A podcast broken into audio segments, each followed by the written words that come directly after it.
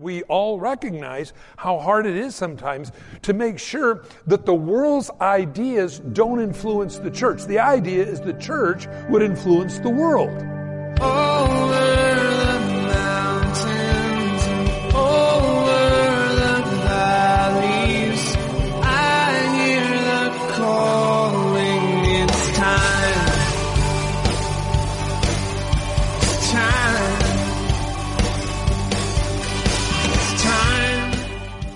Welcome to It's Time, the daily Bible teaching program of Mike Kessler, pastor of the River Christian Fellowship in Twin Falls, Idaho.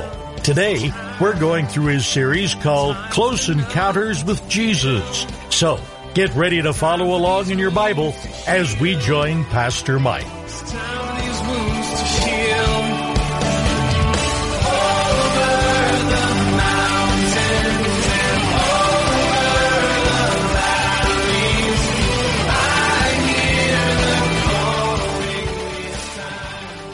Good morning. If you have your Bible, I'd invite you to open them to the book of 1 Corinthians, chapter 11. 1 Corinthians 11.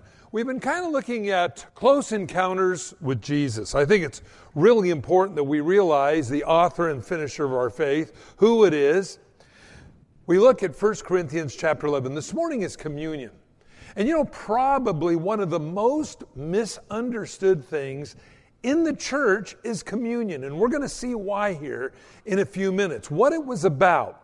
And it was a fulfillment of what happened thousands of years before with Moses telling Pharaoh, "Let my people go." You know what's so interesting, and I think the when you look at the plagues, and by the way, most of us know if you go back, 10 plagues came upon the nation of Egypt because they, would re, they were refusing to let the children of Israel go. When God had determined they had been in captivity long enough, it was time to return back to Canaan. Now, 10 in the Bible is the number of testing.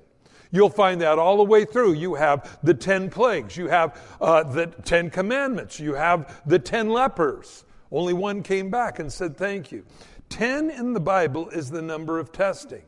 And the very last test that God put Egypt through was the death of the firstborn of everything in the land of Egypt.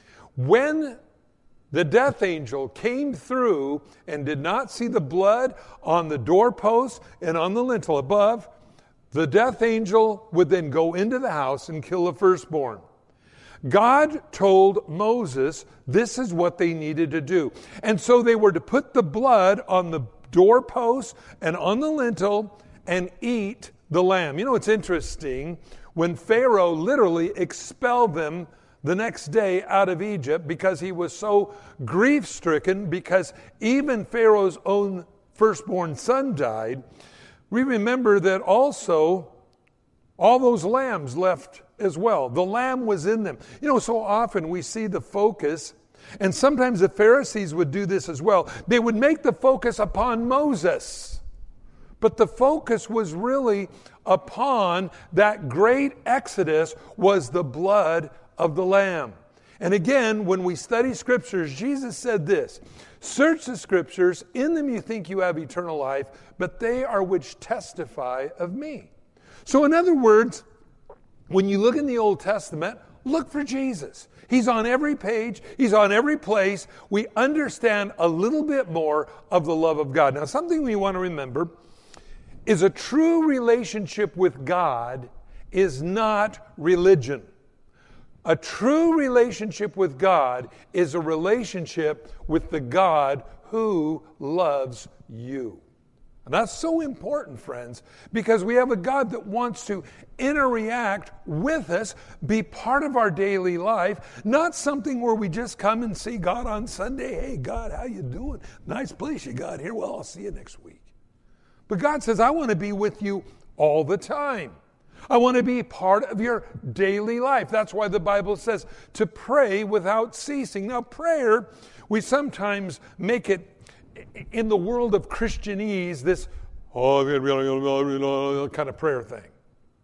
But prayer is just a constant awareness of God's presence in our lives. That's what God wants. He loves you, whereby we cry, Abba, Father. I can't really stress enough the damage that oftentimes religion will do to supplant a personal relationship with your daddy in heaven with a bunch of gobbledygook rules and regulations that somehow by doing all this religious stuff, we become acceptable to God. What makes us acceptable to God was the blood of the Lamb. What caused the death angel to pass over us was the blood of Jesus on our lives. Let's pray. Father, as we go to your word today, we ask you now that your Holy Spirit would speak to us and cause us to become aware of that daily presence that you want in our lives. And so now, as we read, may your Holy Spirit speak to us, communicate your truth, and God, may we have a better understanding of who you are and who we are. In Jesus' name, amen. Again, 1 Corinthians 11. The Corinthian church was an interesting group of people. It was a church, and in this church, they had started off well, but they got into weird stuff.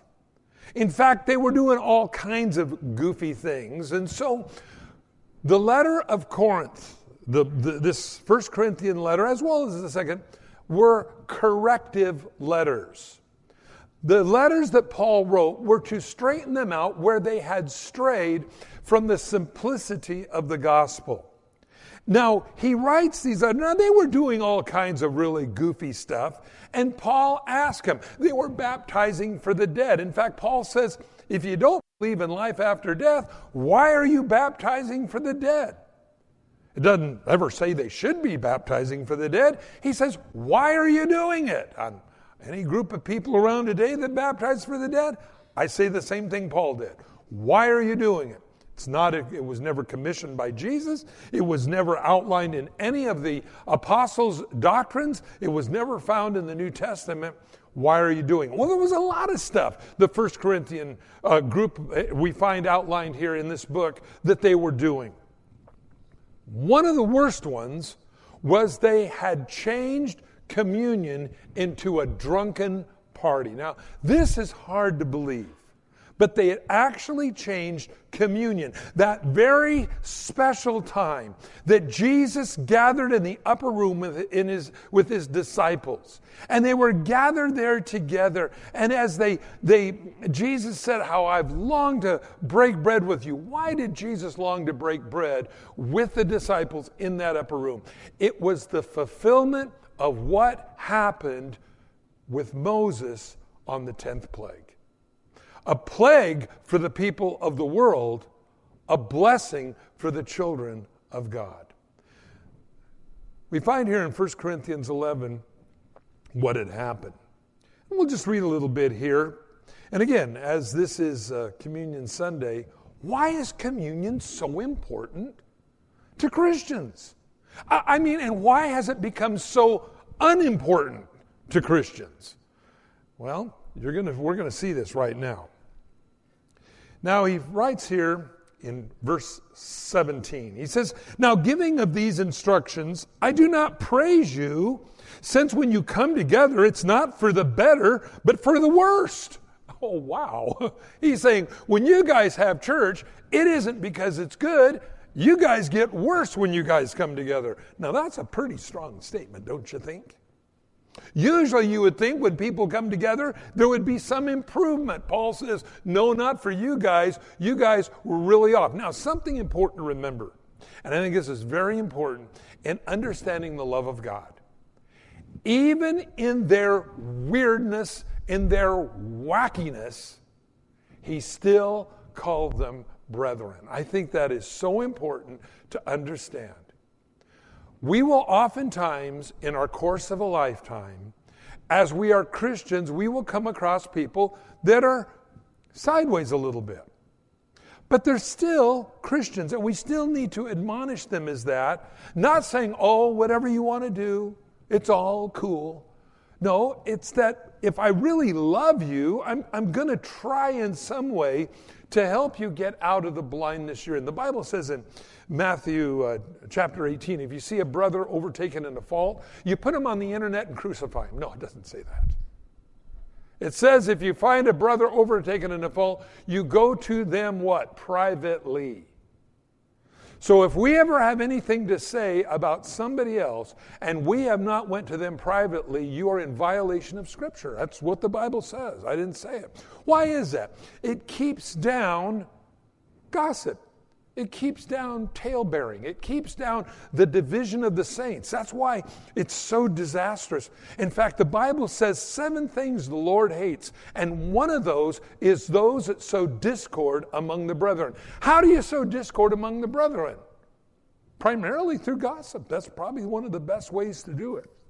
So, if you haven't practiced Matthew 18, then you are becoming more of the problem. And so you say, well, how can uh, going to church make me worse? Well, because if we don't do what Jesus says, then we enter into some kind of a, a position where now we're the judge, and God has left that position uh, in your heart or mind. So we want to be careful of that. Verse 18. For first of all, when you come together as a church, I hear there are divisions among you, and I partly believe it. Well, why would he partly believe it? And what were the divisions over? Well, it wasn't just divisions, I think, in divisions. I think there were divisions concerning this special time. There might have been the rich and the famous. No, it might have been the rich. And, and, and there might have been the different groups that were there expecting special favors. Now, we find this as a problem as we study the book of James. In the book of James, the Bible says if somebody comes into your fellowship and they're dressed in really nice apparel, they got Gucci sunglasses, you know, they, they look really good. Well, come up here and sit up here, man. Woo, wow. You're a somewhat. I always like to hang out with somewhats. You're a somewhat. Sit up here. But the Bible says if somebody comes in in vile raiment, they stinketh. And I don't know. But whatever it is, if they come in and you go, ooh, you sitting back here, sitting back where no one uh, will look at you or see you. He says, haven't you shown partiality? So evidently, there could have very well been partiality shown here. Now, you have to remember, the Corinthian church was part of the Roman Empire. I mean, the, the, the area. So you have a Christian church within a Roman culture, which is very hedonistic. They, they, they uh, were, were pantheists. They believed in many gods. When the Romans had a party, they partied. They, they, they were barbarians, okay? And so I'm sure that a lot of those ideas came in to the church. In fact, we all recognize how hard it is sometimes to make sure that the world's ideas don't influence the church. The idea is the church would influence the world. But unfortunately, we all recognize this. And I think this is one of the good things about fellowshipping together.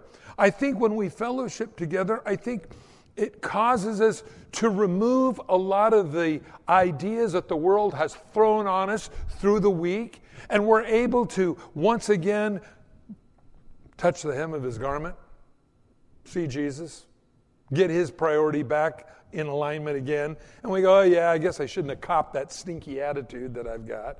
I guess I shouldn't have let, you know, some sitcom on television influence my way of thinking about something. I, have always said that uh, the world has a way of continually chucking mud balls at us. And I like to get under the spout where God's glory comes out and washes all that junk off all the time. We need a cleansing uh, continually in our lives. And so he says, I believe that there are a bunch of divisions among you because of the net result. Now he goes on and he says this. For he says, therefore, when you come together,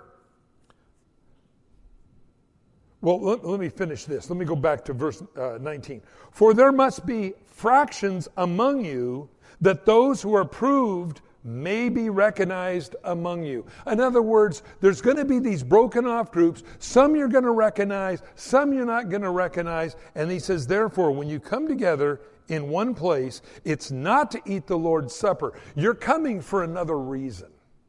You're coming because of your group or your fraction, or uh, you're famous, you set up here, you're ugly, you set back there, all these different things. So it's really not a communion meal, an agape feast of coming together in fellowship, but it was really that of polarization. Instead of, it was just the opposite of what it should have been. Now, when you realize so much of the Roman Empire were slaves, there were more slaves than there were free people in the Roman Empire. Slaves were treated however you wanted to treat them. And sometimes for many of the slaves, the agape, the agape meal was the only good meal that they ever got. And so he, he uh, tells them, be careful when you come together that God sees us as, as his family, not in groups of superiority. And so he says in verse 21 For in eating, each one takes his own supper ahead of others.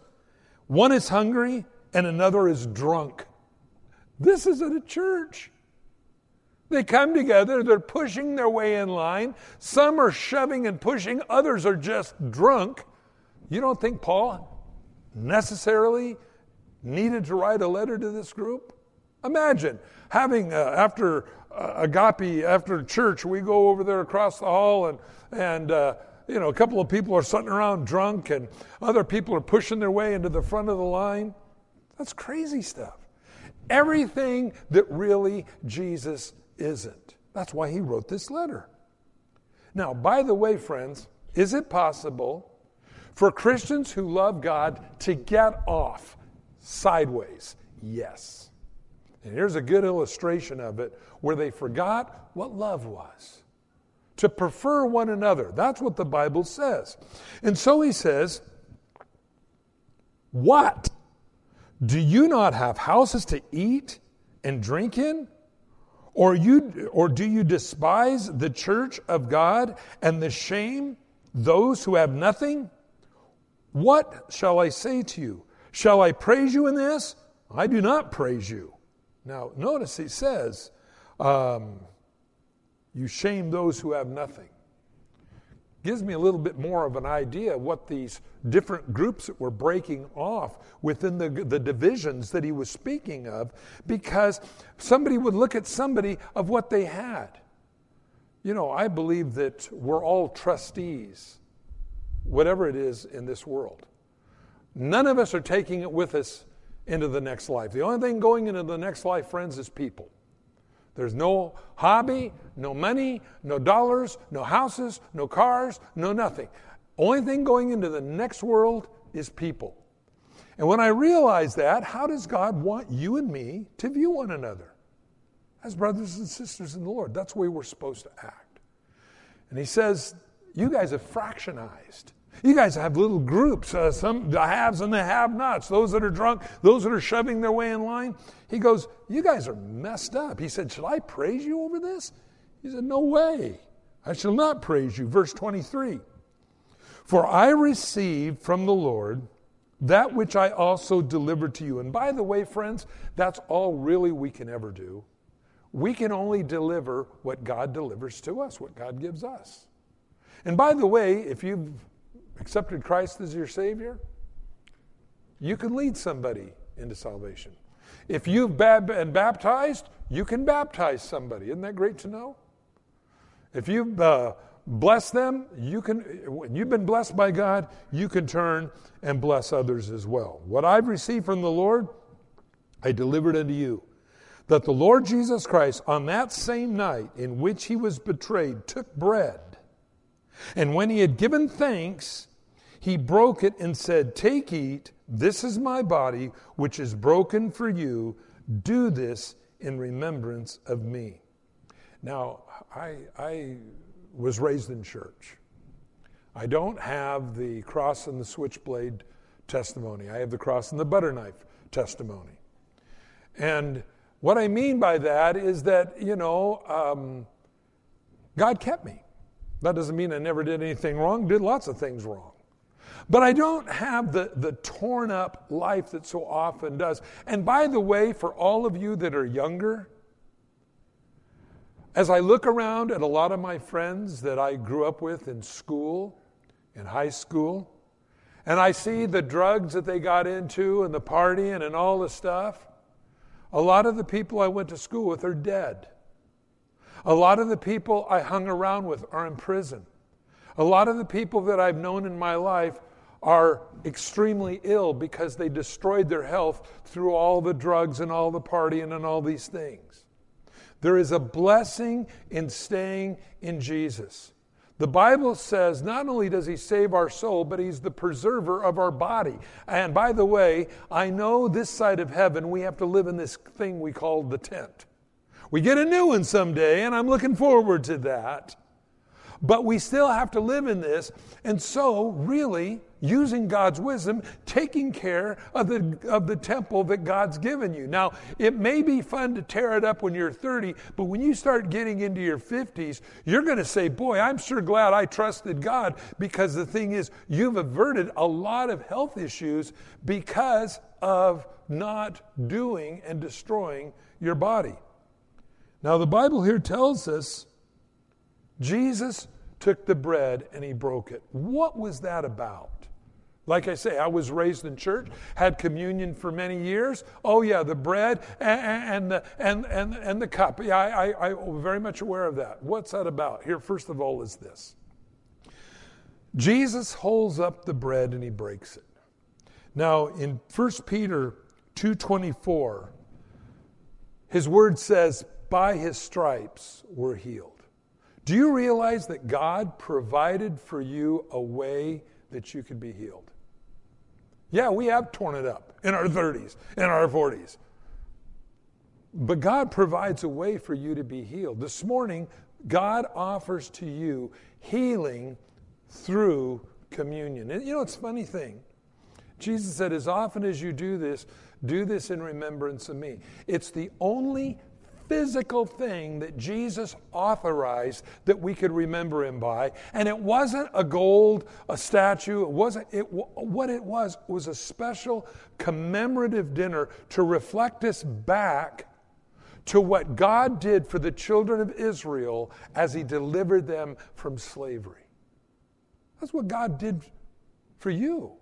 God did for me. He delivered us from slavery, from living in the world to now living for Him. And by His stripes, we're healed. Do you need to be healed this morning? Think about it for a minute. Is there memories in your life that are sore? Is your ability to love or to be loved been hurt? Have you ever said, I've been burned by someone and I'm never going to love ever again? And we build our little walls that we are so comfortable behind. And Jesus comes along in his love, and he says, By his stripes we're healed. And God breaks down those walls that we've made the ability to love, the ability to be loved. Thanks for joining us on It's Time as Pastor Mike teaches verse by verse through the Bible. If you've missed a program or would like to catch up, you can do so by getting it from the It's Time podcast in the iTunes Store or by downloading it from the It's Time website at theriverchristianfellowship.com.